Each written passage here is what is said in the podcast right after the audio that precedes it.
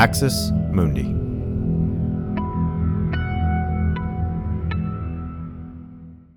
You're listening to an Irreverent podcast. Visit irreverent.fm for more content from our amazing lineup of creators.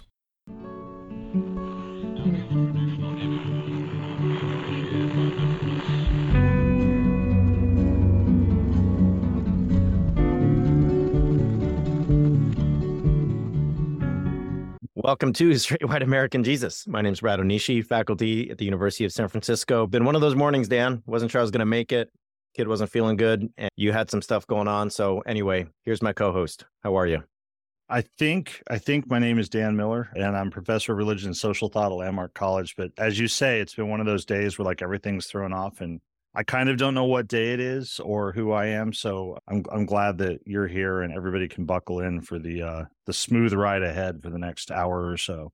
Yeah, I am going to get in the car after this and drive three hours south to San Luis Obispo to give a talk at Cal Poly, which I'm really excited about. But I'm wearing our Swag Come and Take It shirt with the free little library in there because I gave a radio interview earlier this week in San Luis Obispo. And uh, let's just say a lot of conservative people seem to be upset given the calls that came in. I'm probably going to wear this shirt while I give my talk just because that's how I roll. You know what I mean? Just if we got people coming to the talk to be, I don't know, contrarian, then they'll get to see our shirt. So that's how it goes. All right, we're going to start today in Texas, and then we're going to go over to Florida, and then we're going to talk about the Supreme Court, which we have not talked about yet. And there's like a million things to talk about the Supreme Court.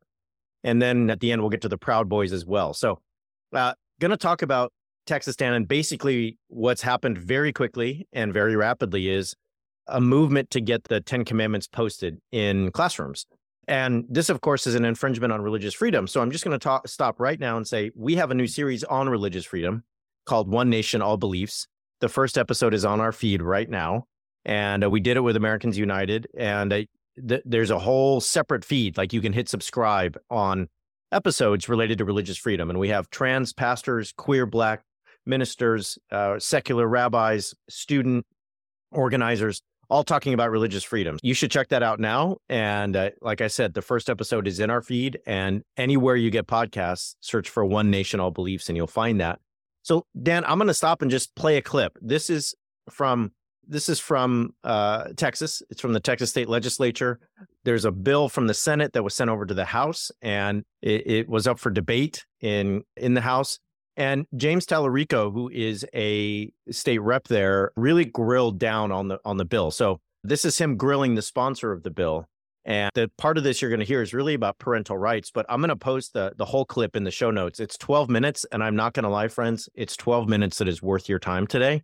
So go check that out later, but here's 2 minutes of of Talarico talking about parental rights and why having the 10 commandments in a classroom was is unconstitutional and un-American. Tell me about, because every time on this committee um, that we try to teach students values like empathy or kindness, we're told we can't because that's the parent's role. Every time on this committee that we try to teach basic sex education to keep our kids safe, we're told that's the parent's role. But now you're putting religious commandments, literal commandments, in our classrooms, and you're saying that's the state's role. Why is that not the parent's role?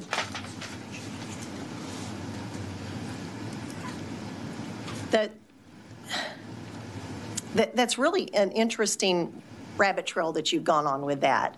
Uh, because really, what we're talking about here is a historical, foundational document to our nation's education history and our judicial history. And, and I those other things are great and interesting, but they're not foundational to us educationally and judicially. Would you be comfortable with adding language to receive uh, parental consent from all the parents of students in the classroom before putting it up?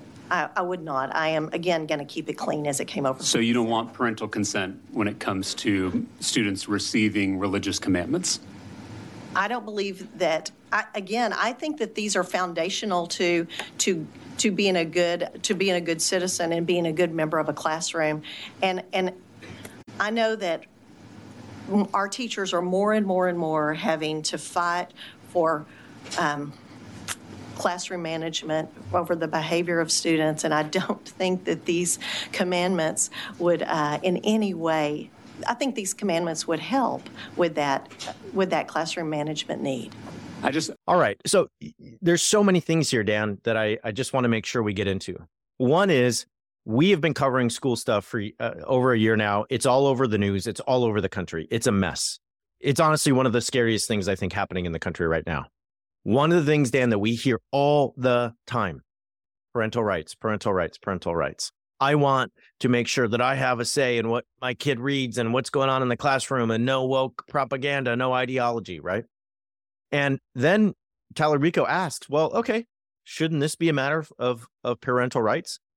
I mean, wouldn't you want your kid to have to have a permission slip if they're going to have religious ideology posted in their classroom? And the answer is simply no. And it's silence and it's like also befuddlement, right? Like, uh, I'm not sure. Deep rabbit hole. And the the thing that continues to be called back on in order to justify placing the Ten Commandments in the classroom is uh, the idea that this is foundational to American history. And if you listen to the rest of the clip, Talarico does a great job and says, well, if this is foundational to American history, why don't we have other things that are foundational to American history? Why don't we add those to the bill right now?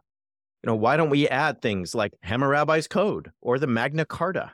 Why don't we add things that are also foundational? We could have, I don't know, uh, Frederick Douglass, right? And his writing about how the 4th of July is not the same for an enslaved person as it is for everyone else. I mean, there's a lot of quote unquote foundational things to our history, right, Dan? But that that never clicks here. It never clicks at all. So, parental rights is out. The idea that this is based on history and it's not about religious indoctrination at all uh, is a hard claim to make when this is the only one you want to put in. And finally, and this is in the clip as well, and I'll throw it to you after this, Dan, is Talarico walks through how the legislature itself doesn't obey the Ten Commandments. And one of the most damning, if you if you all watch the clip, is he's like, so one of the Ten Commandments is do not kill, and yet this legislature refuses to outlaw the death penalty. And it's like befuddlement, and then the the the like the the retort is something about the translation from the original text and how it says this and right. And Talarico's like, this legislature is uh, willing to have state sanctioned killing and you want to put up commandments for our kids that says do not murder that seems like a problem. He also walks through how they sometimes meet on the sabbath on saturday which is the sabbath in the original version the ten commandments and uh, it, it's just a blatant contradiction right? He finally says and this is a point i appreciate dan and i'll throw it to you after this that he says look i'm a devout christian I'm saying this to you as somebody who seeks to follow Jesus and the Ten Commandments. This is un American for all the reasons I've just talked about. And it's also un-Christian that you are ramming down uh, the throats of all school children uh, a set of commandments that is particular to one Christian tradition, uh, Jewish tradition as well. Isn't it God's job to convert people and to spread his message. Why do we need this? And what he he turns the tide on her and he says, "This feels like an idol to me. I mean, it feels like you're making an idol out of this rather than following the words of Christ." I think it's a fascinating line of argumentation. I think he did a great job bringing out every last aspect of why this is a problem. And one more, I'm sorry, I'm on a roll, but one more I'll mention is just he mentions Hindu students and he mentions Buddhist students. He mentions students that are not Christian, and there are Hindu and Buddhist students in Texas we we talk all the time. Don't talk about deep red Texas. Yes, it, it the elections go that way, but there are people of all stripes and worldviews and backgrounds in Texas. If you're a Hindu kid and you show up and the Ten Commandments are there in your classroom, what does that tell you about what you're supposed to be? What it means to be a real good citizen of your classroom, a real good citizen of the country, a real good citizen of your school or your community. What if it says in the first commandment, love the Lord your God? There's only one God and you're a Hindu who says, well, actually, I think there's a lot of gods. Or if you're a Buddhist who says, I don't think there's any God. Or you're a secular person who's like, yeah, I don't think there's any God either. This is all basic, right, Dan? We all know this, but it's really good to bring it out in the open and to have the language ready to point out why it's so un American and so unconstitutional. Throw it to you. What are your thoughts? So a lot, a lot of the same thoughts as you, and it, it was it's a great takedown, as you say, just kind of point by point. And a great takedown to take what I think are really, really substantive points that were clearly well like well suited for a regular conversation. If if people if people want to have like the the Uncle Ron rehearsal like sort of practice, like there that's that's how you do it. So a number of things. One of the things I've brought up before is if I want to put on my hey, I'm from a traditional Baptist background and the history piece of this again, and I I say this. And I know some people know it, and they're probably like, Dan, you say this all the time, but I say it to enough people in enough context, enough students and others who are shocked by it that the reason why we have what Thomas Jefferson called a wall of separation was partly because of Baptists in America who wanted religious freedom. And they meant things like not having state sanctioned enforcement of religious views. They didn't just mean religion not telling, or excuse me, the state not telling religion what to do. They meant religion not being able to tell the state what to do. And the reason the reasons are many. The reasons are their historical background and stuff but here's the sort of theological piece and i think he sort of touched on that is i've talked about this in the the it's in the code series. One of the pieces of rhetoric we hear all the time from christian nationalists other christian conservatives and others is this kind of triumphalist we're not afraid of anything. God is all powerful you know what? And yet everything they do is have this like sort of constant state of fear and one of the theological arguments behind this was whatever God is, if God is what we as Christians think God is, God doesn't need our help to win converts, right? God will do that. If God is omnipotent and all knowing and all the omnis that people have, it doesn't need human laws, doesn't need human persuasion, doesn't need the state to come along and try to coerce people into particular beliefs and so forth. So this is the conversation I've had with people before is that to me is this is a pretty insecure God uh, that they worship. And it may not be productive but if you really want to get under under somebody's skin coming at it this way try out that line when they have this this vision of this omnipotent kind of hyper masculine god you're like doesn't seem to be really good at much because he needs legislatures in like idaho and texas and florida and places like that to do everything. So i mean that, that that's sort of one piece of it as you as you say as the clip showed taking out the sort of historical but i think also the theological heart of it. And i think also this this myth that somehow or another the 10 commandments like like all all american laws are really expressions of the 10 commandments in some way. It's just silly. Uh there are not lots of laws about honoring parents or you know lots of things in the hebrew bible. But the the line about killing is great. I think the sabbath observance one is another one that's really important historians and constitutional law experts andrew seidel uh, seidel who we talk to a lot good friend of the show will do this it's just it's just not true. It is just simply religious indoctrination. The last point for me is when they talk about parental rights and stuff, when you bring up that issue about what about parents who don't believe in this and they're they're sort of it's like they're at a complete loss of how to sort of compute with that. It's because like so many other things in Christian nationalism, it's not really about parents. It's about the right kind of parents. It's about Christian parents.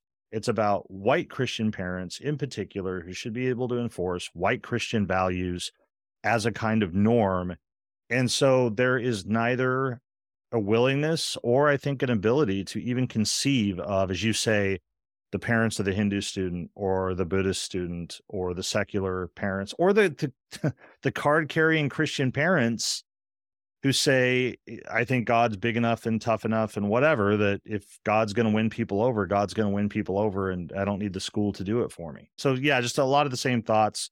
Encourage people to listen to the clip because it's it is it's a great kind of point by point takedown, which again reveals what's really going on here, right? The maybe the last point, I think I've had three last points, but the last point is is people ask us oftentimes, why argue? Why do the fact checking if that's not really what changes things and so forth? I think there is value to bringing out into the open what is really going on. And this does that. Yeah. And I think, I think there's a, a difference between like you are citing statistics from the Daily Wire. I'm citing statistics from the New York Times. Like that's one game. Another game is is basically what Talarico is doing here, which is drawing out the logic of an argument and showing how, uh, on logical terms, according to certain principles like separation of church and state and so on, uh, that this doesn't make any sense. And I think that's why this is so effective. He's not he's not just saying 50% versus you said 12% and you have your source and I have my source. So I think that's there.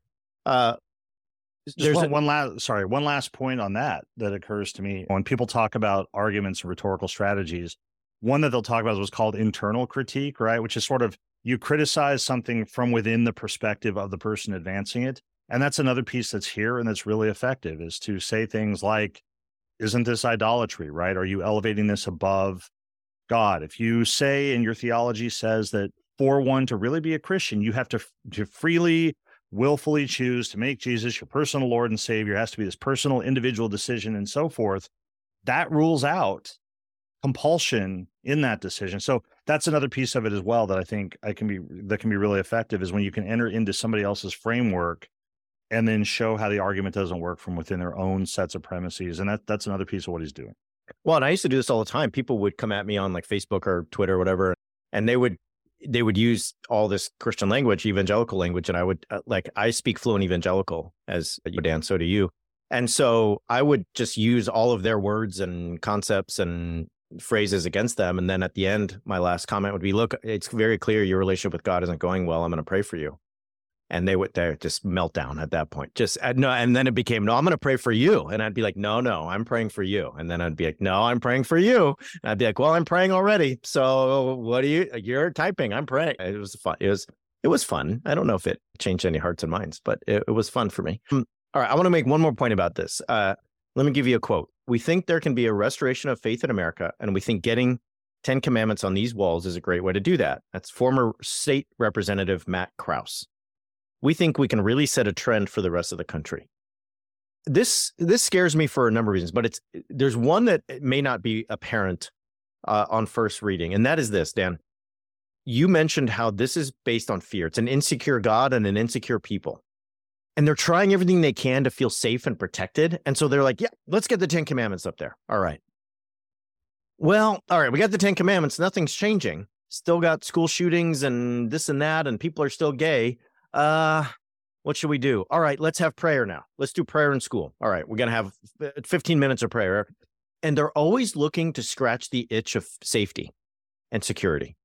And they're not going to find it putting the 10 commandments up is not going to do it it's not going to scratch the itch. So then they're going to turn to prayer then they're going to turn to this that right?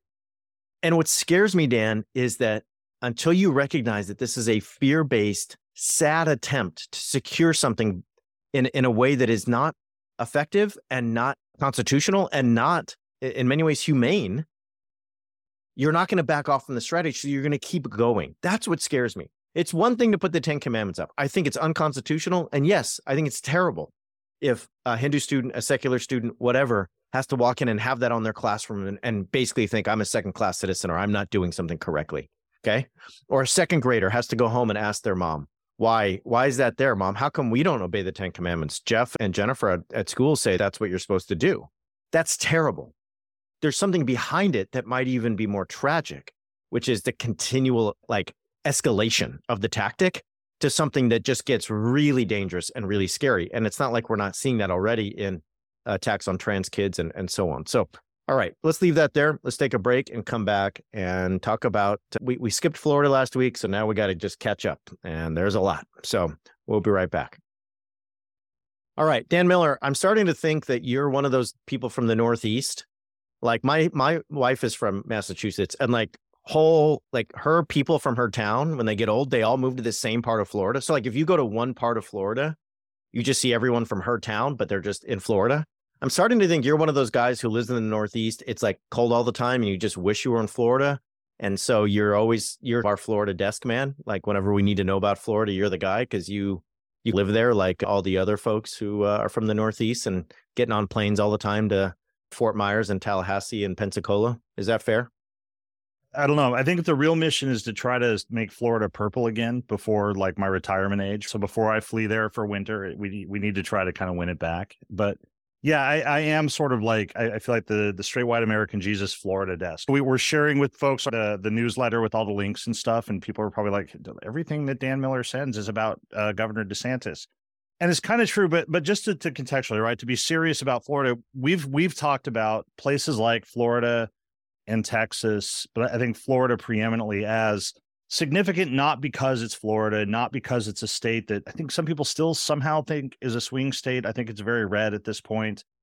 but because it is for me this kind of MAGA lab, right? It's a, the lab where what has become mainstream in the GOP of trying to we've talked about this for months, trying to out MAGA Trump, trying to double and triple down on policies that proved very, very effective in winning over the GOP grassroots.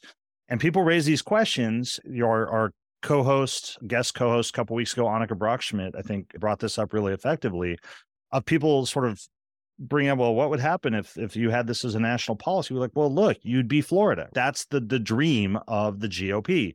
So we bring it up, and I'm drawn to it because you have somebody in Ron DeSantis who clearly wants to run for president, wants to show that he can be even more of a culture warrior than Trump was, and has been on a, a mission for months since he won uh, re-election in Florida to show and say this is what America could look like if we got real MAGA people in political power. So that's that's why it's significant. I think a number of things have happened this week though that highlight not just that, that's the story I've been telling, but also elements that might illustrate pushback, possible limits of this, what, what this could look like. So a, a few things that have gone on. Everybody knows we talked about this uh, when it happened that you've had this spat between the DeSantis administration and Disney quick recap years and years ago decades ago disney got this this weird special dispensation from the state of florida to run their own little community had to provide fire and police and stuff like that but basically didn't have state regulation don't say gay comes out in florida disney uh the chairperson of disney or ceo rather kind of reluctantly comes out and says this is a bad policy desantis administration goes crazy starts accusing them of being woke and so forth and says, We're going to take away all those special privileges you have, creates this commission to do that. Disney somehow, through mechanisms that nobody seems to be able to explain how the DeSantis administration missed it, just outmaneuvers them and gets his hand chosen group of people to like give them all their rights back. And then somehow the DeSantis administration finds out and they come back after Disney and nullify that. So last week, I think it was, Disney files a lawsuit against the DeSantis administration. And this brings us to the real thing saying this is a violation of our First Amendment rights, right? We said we didn't like this policy that came out, and this is retaliation by the state of Florida. Florida has argued, of course, that this is just about business and that they shouldn't have this special privilege or whatever. But as we always say, I'm not a legal expert. You're not a legal expert. So we read people who are. And all the legal experts I've read have said, you know what? Disney's on really firm footing here because the DeSantis administration kind of bragged about this forever. Like forever, they said this is because they're woke. So we're going to go and we're going to retaliate against them. Why is that significant? One of the things we're starting to see, and I think we're going to see over time, is the unfolding of the pushback on some of these policies in states. And there's a lag. You can do these big, flashy things if you're a governor or some other leader through executive action if you have a legislature that'll kind of give you a blank check to do whatever you want. And there's that lag time of the pushback, but we're beginning to see it and we're beginning to see that it, it seems to have real legs. And in some cases, it's going to work against conservatives because guess what conservatives argued for a long time? They argued in court and won that guess what? Corporations count as people, and corporations, that means they have the same rights as people, including speech rights. So this is one thing to sort of watch and see what happens with this over time because this this issue of free speech I think is going to come up in medical the medical fields, I think it's going to come up in education, I think it's going to come up in businesses. Another one that we've talked about, and this isn't just Florida, we've seen this in Texas, we've seen this in Idaho, or all of these uh, laws that allow people to challenge books uh, in like school library, public library, school classroom, whatever it is. Well, Illinois just became uh, apparently the first, this is the first law of its kind, passed a bill that's going to the governor's desk that would make it illegal to censor or ban books in publicly in public spaces. So libraries, schools, classrooms that remove books could lose state funding. And this is this is really really interesting. And this is what the this is what the governor said when the when the bill was first presented. Reading from a Politico article, he said uh, in Illinois, we don't hide from the truth. We embrace it and lead with it. Banning books is a devastating attempt to erase our history and the authentic stories of many. And then the the uh, newly elected Secretary of State, who of course is is part of this, said that that he couldn't when he when he sort of was running for office, he couldn't fathom the book banning was happening in 2023. He said it is so blatant and so dangerous. I was blown away. We're beginning to see other places that are like, okay, we, we can play this game. If you want to try to be the thought police and tell everybody what they can think, we are going to protect freedom of speech. We're going to uh, protect freedom uh, freedom of information, I guess, is a way to describe this. Um, and then the another piece of this is is DeSantis flaming out? Um, we've talked about this some. We he went to Washington, didn't win the endorsements that he wanted. He took this big international trip recently, and it ended with a business, uh, sorry, a conference of business leaders in the UK. they they sounded like Trump describing him. They described him as very low energy and not very interested. And you know, it didn't go well. He didn't he didn't put his best foot forward. Polls show that these policies, these radical policies in states like Florida and Texas, they are out of step with most Americans. And this is part of what we're starting to see. We've also seen uh, all of these, the quote unquote anti woke policies in Florida. I've read analyses that say that Florida is really worried that their university enrollment is going to drop because of this that lots of they've done polls of current students they've done polls of like graduating high school seniors and juniors who say it's something like 10 to 20% are not very confident that they're going to stay in Florida because of this. And we've also seen that for DeSantis despite the fact that he's doing all of this he's now starting to really lag behind Trump uh, in the GOP so it's not working. So what's my takeaway from all of this? Why revisit Florida number one, I think it is this MAGA lab, and it really, really shows what the GOP wants for America. But I think it's been going on long enough now that we're beginning to see how the rest of America responds to this. And I think that these kinds of trend lines are going to be really, really important as we go into next year and an election cycle and the rest of this year as we begin to see some of these people try to, we'll go through the primaries. The MAGA candidates will win. They'll have that grassroots support but what will it look like when moderates or the suburban women or the others are having to think about abortion again are having to think about laws like in illinois where they'll protect freedom of speech and freedom of, of information? What kind of country do they want to live in? So a lot of things going on there and i just see it as such a kind of battleground or lab of what's going on nationally. So i've been talking for a long time. I will step away from my florida desk and let you take the mic. So I so let's I want to get to DeSantis flaming out, and I think that's something to talk about. But the first two things you mentioned are really free speech issues, right? So on one hand, we have the Disney case, and uh, you know I'm not necessarily one who wakes up in the morning thinking I want to defend the rights of the corporation Disney. Like that's not something I think usually. However, you're right here in the sense that they seem to have a good case about the the the First Amendment and them being retaliated against in some in some way for speaking out against an, a policy. Then there's the book banning, and I really think uh, that we need and and uh, this could take so many forms, but I really think that we need a campaign that brings us back to the First Amendment and the freedom of speech because the freedom of speech. Let me read the First Amendment to everybody. Congress shall make no law respecting an establishment of religion or prohibiting the free exercise thereof, or abridging the freedom of speech, or of the press, or of the right of people to peaceably uh, assemble and to petition the government for a redress of grievances. I think one of the things that's happened, Dan, is we talk about the Second Amendment all the time and, and guns and that whole business.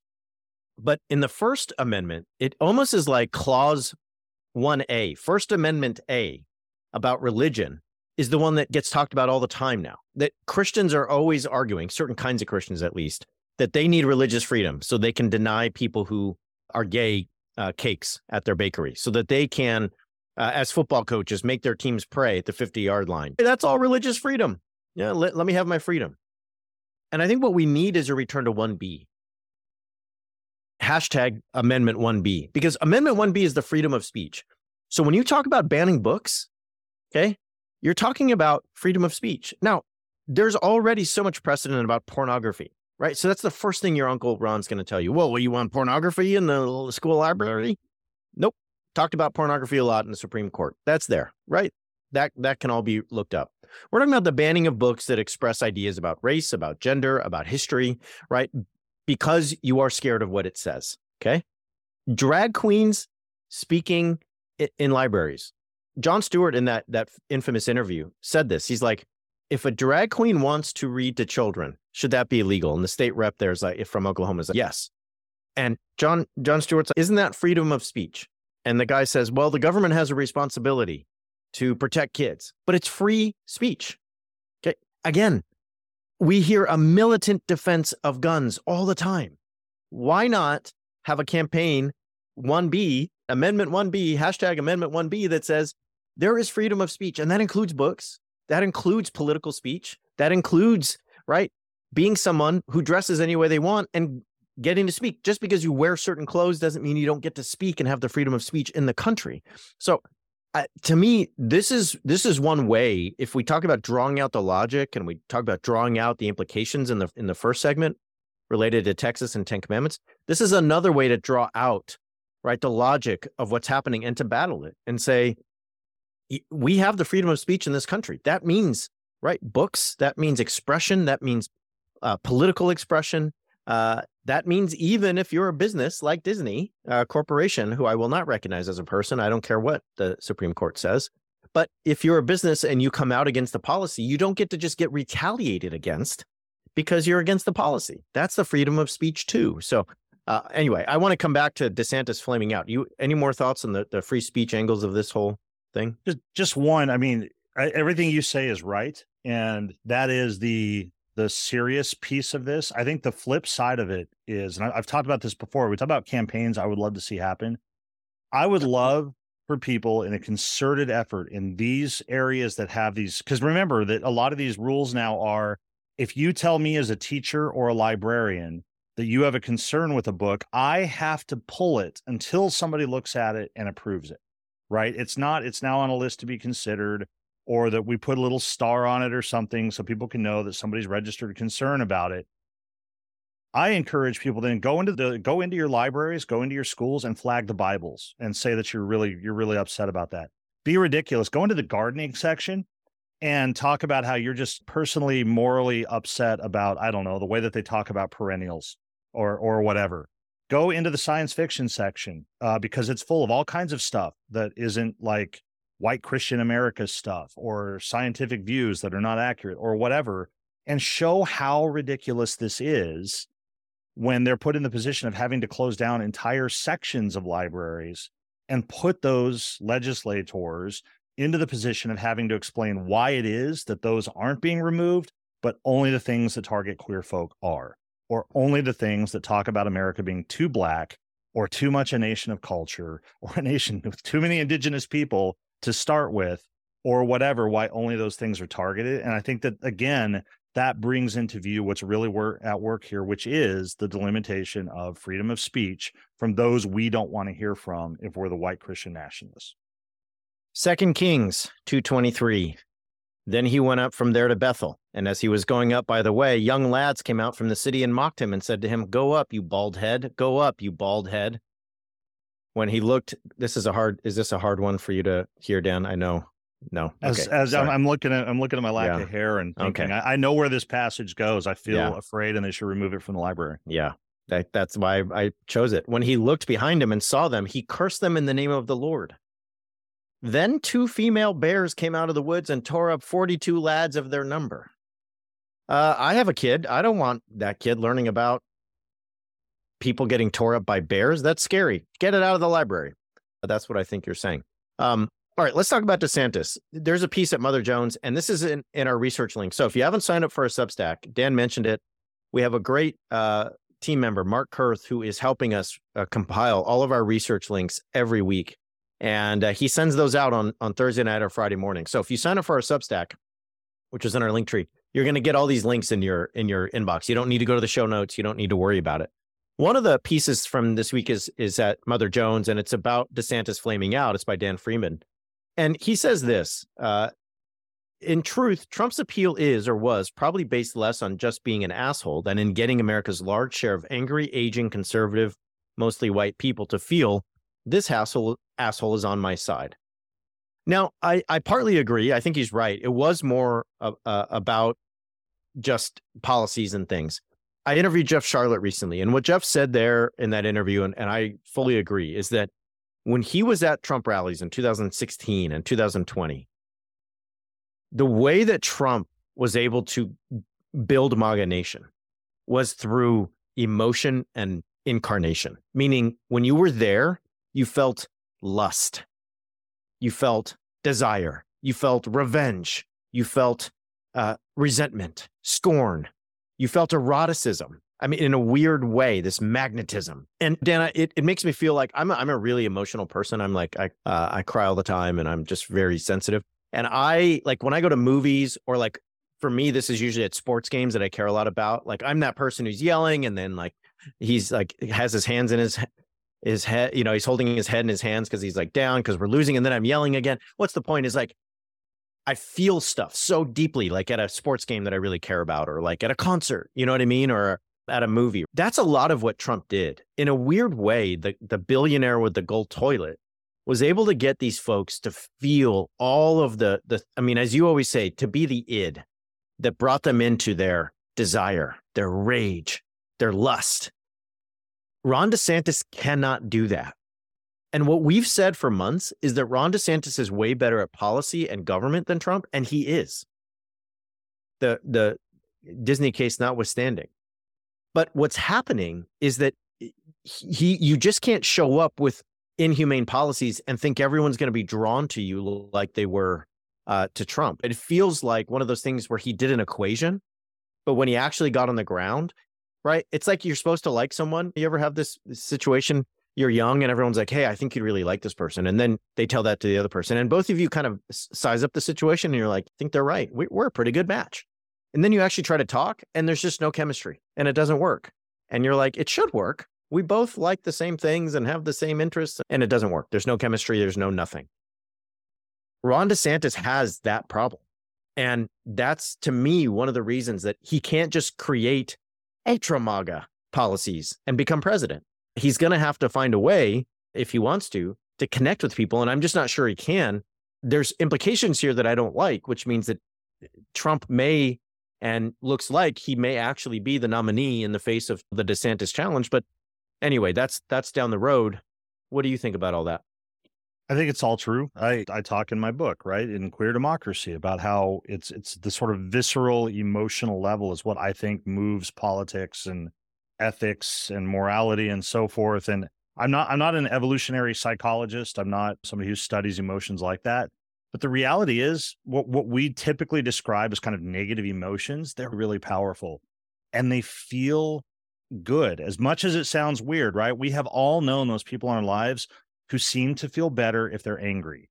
They like like the ironic thing of like they're not happy unless they're pissed off about something. They're not happy unless they're yelling at somebody. They're not happy unless they're unhappy. And I think I think there are reasons why those emotions work the way that they do. I think there are reasons why they're as powerful as they are. And I think you're right that Trump has this kind of let's call it a dark charisma. A, a, you, you don't want to be around him because I don't know, he's an effervescent person who makes you feel good about yourself, whatever he just taps into those emotions in a way that lots of other people don't. And we've talked about this for a long time. That's what populist leaders do. They are able to embody that emotion, embody that rage in a way that their followers then sort of link into. And I think you're right. DeSantis doesn't have that. And so what it partly shows is that that cruelty isn't enough because all these MAGA policies are about cruelty. They are about being cruel to those that we don't like or those who scare us or those who we don't think are real Americans or aren't good enough or whatever, it has to also tap into the kind of emotional level that somehow that cruelty really benefits me. And I, I don't know that DeSantis is tapping into that element the way that he does. And that that's what he lacks when he speaks. That's what he lacks when he leaves Florida. That's what uh, he lacks when he goes other places. So I, I'm I'm with you. I think it's gonna be really interesting to watch and see how this plays out. The, the last thing I'll say is I think it to me it says a lot of what we need to say about the contemporary GOP. That the other thing DeSantis lacks right now is indictments. Uh, we have seen the rally around Trump once he's indicted for crimes, and his fundraising goes up, his popularity goes up, his polling goes up. I think that also tells us an awful lot about the state of the contemporary GOP grassroots. Yeah, there's a couple things related to this that we should just at least mention. Uh, coming up this week, and we'll probably talk about it next week, is a CNN town hall with Donald Trump. And I just want to say something to CNN. Shame on you. Have you learned nothing? It's been almost seven years of this, and you're just putting the man right back on the town hall. He is being indicted for how many things right now? He incited an insurrection, and you've learned nothing. This is, as we've talked about fascism and authoritarianism for years now, this is how you enable that. You normalize it, and CNN. I don't. I just don't see any excuse for this. If I'm, if I'm honest, I somebody can write in and try and convince me if you want. But there's also CPAC Hungary, and CPAC Hungary is happening, and uh, Kari Lake is there. Others are there. So we'll get to that. But that's just one more signal that that CPAC now has a yearly Hungary edition uh, just shows you the way that they're they see Orban as a, an ally and they see him as an exemplar of what they want. So anyway, I, I just wanted to mention those because they are happening and I think they tie in to all this uh, discussion. So all right, let's take a break. We'll come back and talk about the Supreme Court and that whole mess. Be right back. All right, y'all. Let's talk about the Supreme Court. So there's been a lot about the Supreme Court. We did talk about Clarence Thomas probably a month ago, but there's been more. And I'm sure some of you have been like, hey, one of these guys going to talk about that. So today's the day. Here's Philip Bump at WAPO writing this week. On Thursday, ProPublica reported that wealthy investor Harlan Crow paid the private school tuition of Mark Martin, a grandnephew of the Supreme Court Justice Clarence Thomas, who Thomas has said he's raising as a son. It's not clear how much t- tuition Crow paid, but if you run the numbers, it seems that it would be about $150,000. This comes on top of other reporting from ProPublica that in 2014, uh, Harlan Crow bought properties belonging to Thomas to the tune of more than $133,000. Thomas has been treated to luxury trips by Crow, and so on and so on and so on. Now, there's more on, on Thomas. So, this is also from the Washington Post. Conservative judicial activist Leonard Leo arranged for the wife of Supreme Court Justice Clarence Thomas to be paid tens of thousands of dollars for consulting work just over a decade ago, specifying that her name be left off billing paperwork, according to documents revealed by WAPO. In January 2012, Leo instructed the GOP pollster Kellyanne Conway, Kellyanne Alternative Facts Conway, to bill a nonprofit group he advises and use that money to pay Ginni Thomas, the documents show. Okay. So Leonard Leo, if if that name rings a bell, it should. He's the man that basically, uh, through the Federalist Society, stacked the court over the last generation. If you need a resource on that, Andrew Seidel's new book, American Crusade, will tell you all about it. So go look that up. Now, there's more. Clarence Thomas is not the only justice. Uh, let's talk about Gorsuch. This is from Politico. For nearly two years, beginning in 2015, Supreme Court Justice Neil Gorsuch sought a buyer for a 40 acre tract of property he co owned in rural Granby, Colorado. Nine days after he was confirmed by the Senate for a lifetime appointment on the Supreme Court, he got a note. The chief executive of Greenberg Traurig, one of the nation's biggest law firms with a robust practice before the High Court, would be buying it. On April 16, 2017, Greenberg's Brian Duffy put under contract the 3,000 square foot log home on the Colorado River. He and his wife closed on the house a month later, paying $1.8 million according to a deed in the county record system. Gorsuch made between 250 and $500,000 on the deal. And this is on, sorry, it's coming from his disclosure forms. Anyway, now Greenberg Traurig has been involved in at least 22 cases before presented to the court. Okay, so the people that bought the the the cabin from Gorsuch have had 22 cases before presented to the court in recent years. Now, there's been efforts, Dan, to sort of like, hey, should we maybe talk about this? Like, I don't know, Supreme Court, y'all are wilding out. Should we maybe have a little discussion? And that's what Dick Durbin wanted to do. Uh, and he invited Chief Roberts to testify early this month about judicial ethics rules and potential reforms. And uh, G- Chief Justice Roberts declined the invitation and said he didn't want to be there. Uh, now, this comes also on the heels, and we talked about this a little bit, Dan, of Samuel Alito giving a an interview where he basically whines and says he can't believe the persecution he, they're facing. This is the first time the court's been an object of of scorn and of criticism, and that's blatantly not true. Samuel Alito needs to read some history, but uh, Alito's very upset that uh, people would be criticizing the court. So now there are some reforms happening, some other things we'll get into, but let me give you one thought, Dan, to start. Okay. the Trump era showed us that so much of our government is built on norms, not laws. And Trump was willing to just trespass all those norms. Talked about that for like five years. The Supreme Court also seems to be a place that works on norms and assumptions that people would just act in an ethical way. And I think there's been this sense for a long time that if you're a Supreme Court justice, you're sort of this, uh, it's like you're in Plato's Republic and you're one of the guardians and you're separate from society. You've given up all your bodily desires and interests. You're simply a judicial mind that exists in a vat, uh, occasionally eating some lasagna or a nice continental breakfast, but otherwise, just a judicial mind in a vat. No, and this is not true. I when I I've told this story before. When I lived in D.C., I almost got upset with Justice Kennedy because he was picking cantaloupe in front of me at the market and I was going to tap him on the shoulder and then I saw the security guards. So that's not true. Here's the point. I think we assume that these folks don't have any cares in the world about getting ahead. They just want the best for the country and to decide the right things. And we know that's not true. And it's very clear now that they're susceptible to influence, they're susceptible to uh, favors, they're susceptible to status bumps, and we also know, and again, read Andrew Seidel's book, American Crusade, if you don't believe me, that the court has been stacked over the last generation, that there has been a $1.6 billion effort to get the likes of Gorsuch and Kavanaugh and Barrett and Roberts on the court. So these are not minds in a vat. And I'll give you one more thought, Dan, and that's this they're not up for election ever.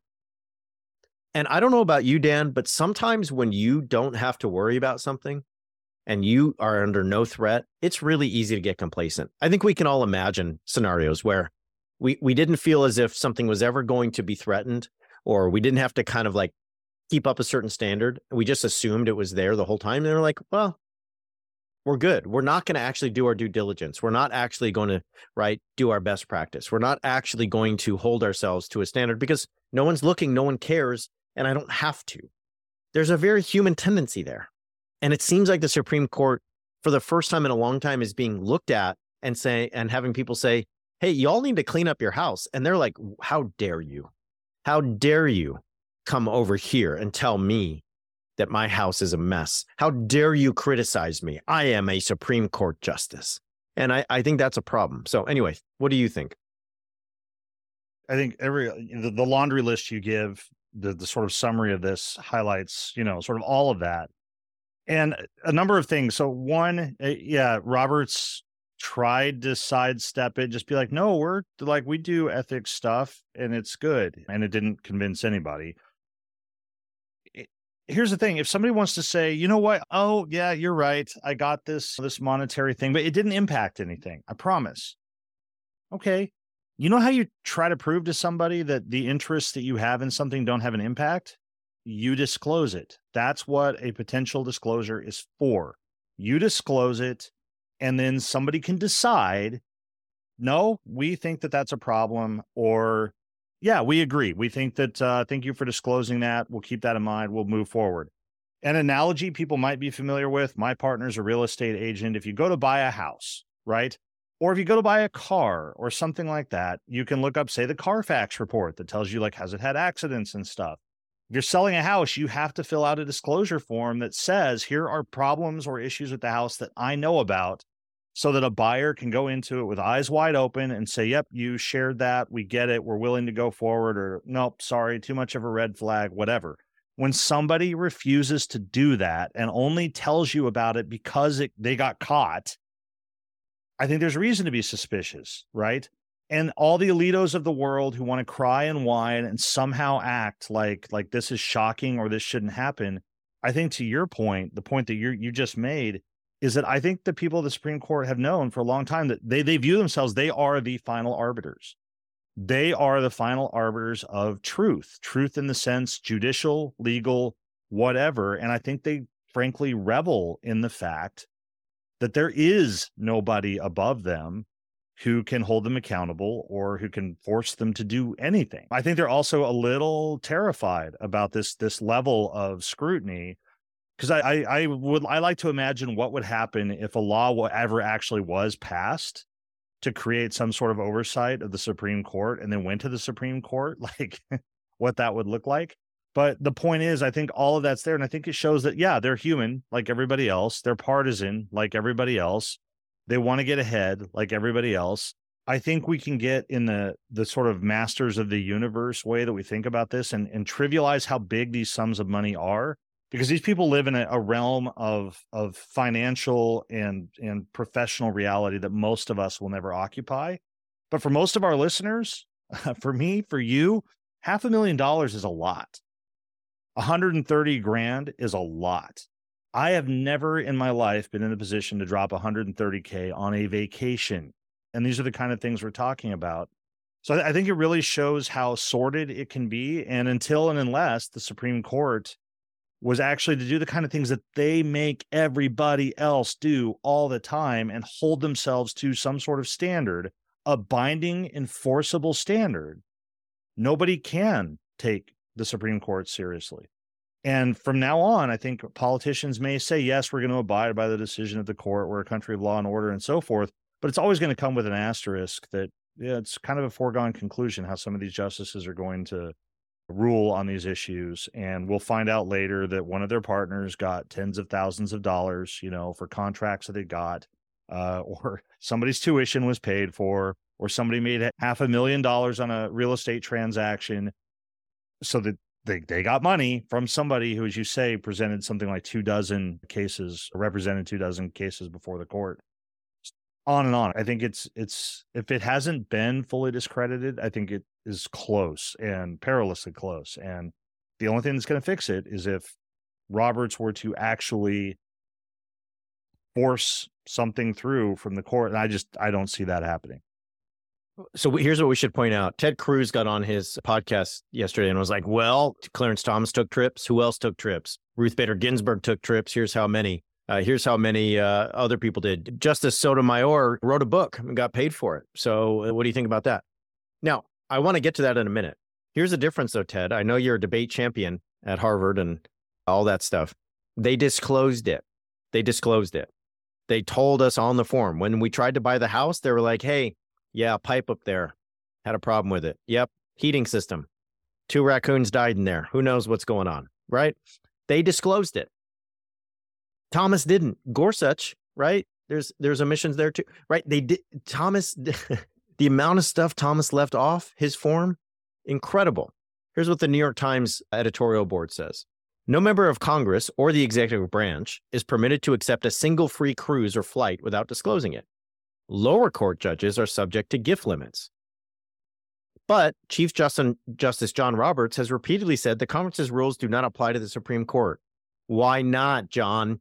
You work for us. Why not? It remains the least accountable part of our government, as the watchdog organization Fix the Court has been saying for years.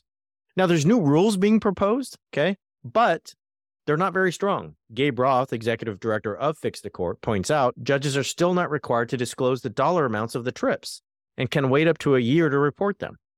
Members of Congress, by contrast, must report all such uh, trips in within a month. Okay. A better solution, and this is introduced by Senator Whitehouse, Sheldon Whitehouse, chairman of the chairman of the Senate Judiciary Court Subcommittee, would require the court to adopt a code of conduct with disclosure rules that are at least as rigorous as those imposed on members of Congress.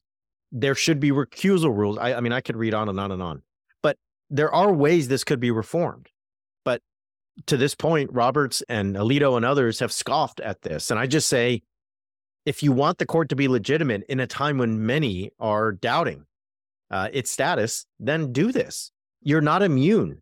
You're not somebody who just gets to do whatever they want you are accountable to the people, even if you're not up for reelection. And so uh, that seems really important. Um, real quick, Dan, before we have to uh, we have to go. What about uh, the Proud Boys? What's going on with them?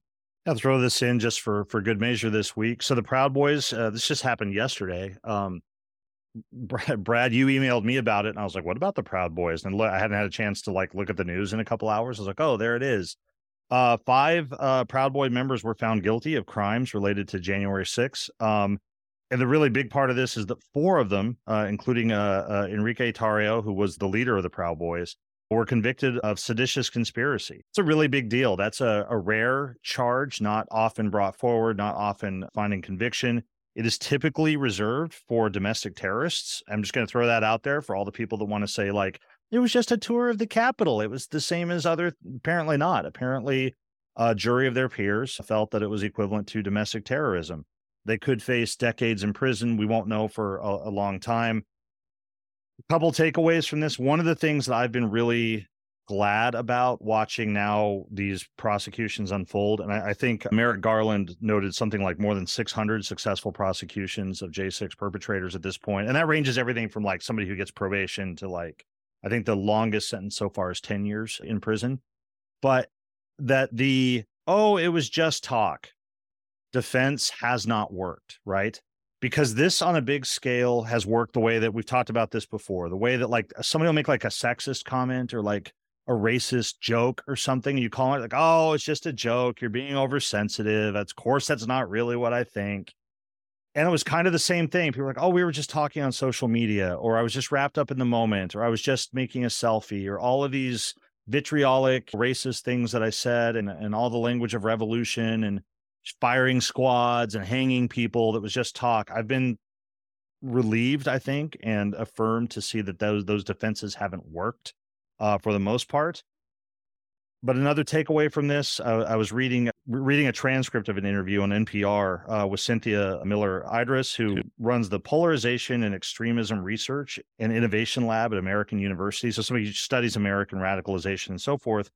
And she just made the point that I I, th- I think is true, but she's an expert, so I, she thinks is true that none of this puts the genie back in the bottle on on American political violence. That that all of everything that happened on J six, the lead up to it, and since has normalized political violence in America in a way that it was not before. And so I think there there can also be those that are hoping that this will some you know be a panacea that will somehow sort of fix that in American politics. I think it's here to stay. But yeah, so that was that was the really, really big, probably the biggest, most watched court case related to J6, the perpetrators of J6 to date. So, yeah, five Proud Boys found guilty, four of seditious conspiracy. And just for the record, Cynthia Miller Idriss is, is just a top notch expert on this stuff. So, anything that you see from her, she posted her interview on Twitter.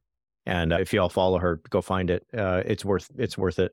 Um, this is my good news for this is my reason for hope this week is that they were convicted and I think it is a big deal, as you said. This is, as you say, basically labeling them or putting them in the category of domestic terrorist. So this is really good news. And it also illustrates why the May 10th town hall CNN with Donald Trump is really bad news because he incited a thing that these folks have now been convicted of uh, for seditious conspiracy. He incited insurrection. He incited a seditious conspiracy. He was part of it. And yet you're going to put him on the TV while these guys go to jail for 5, 10, 20 years. So this is my reason for hope. But as always, it illustrates and brings into relief what is wrong with the way that J6 has been adjudicated in our public square. So, all right, what's your reason for hope, Dan? Just briefly on that point about Trump, even the Proud Boys know this, right? In their trial, they they said Trump. Eh, lots of people have tried. They said we did this because of Trump. So just throw that out there. My reason for hope is the WHO declared that COVID 19 is no longer a public health emergency of international concern. That's a technical definition. They first declared COVID, this international public health emergency, in January of 2020. I think I, I, don't mean to trivialize the fact that people still deal with COVID, that people have different reactions and experiences of it. It was significant on a local level. I was hopeful that I live in Massachusetts, Northampton Pride events are taking place this weekend it's the first time in four years that they've done these in person. And so I was, I was, I took great hope in that, that while the pandemic's not sort of fully in the rearview mirror and it doesn't mean things are gone. And I think we're going to have to take vaccine boosters probably forever. It's going to become like the flu shot and politicized and on and on and on. I think it's very hopeful to think where we've come in the last three years. Yeah, totally. All right, friends, listen to our new series, one Nation, All Beliefs. And that's the first episode's on our feed, and uh, the rest are on its own feed. Just search for One Nation, All Beliefs. Sign up for our Substack. We send out all the research that we do every week through the Substack. And finally, just want to give a shout out to folks who are a part of our team that have been helping us. Emma Holbert helps with research assistance. Uh, Isaiah Perkins uh, designed our merch and and also provides some production assistance at times. Mark Kurth is the one behind that newsletter I just talked about and helps us really compile that every week. And Micah Celadon has been helping us with our YouTube channel. And that's a good way to say, go subscribe to our YouTube channel. Dan, we have like 990 subscribers. If we get to a thousand, I guess that means something on YouTube. I don't know. I'm old and YouTube scares me, but I would really love it if we got to a thousand subscribers. So uh, if we can get there, that'd be great, friends. Other than that, look us up on social media, Straight White JC on Instagram, Twitter, Facebook. Uh, we'll be back next week with a great interview, and it's in the code. But for now, we'll say thanks for being here. Have a good day. Thanks, Brad.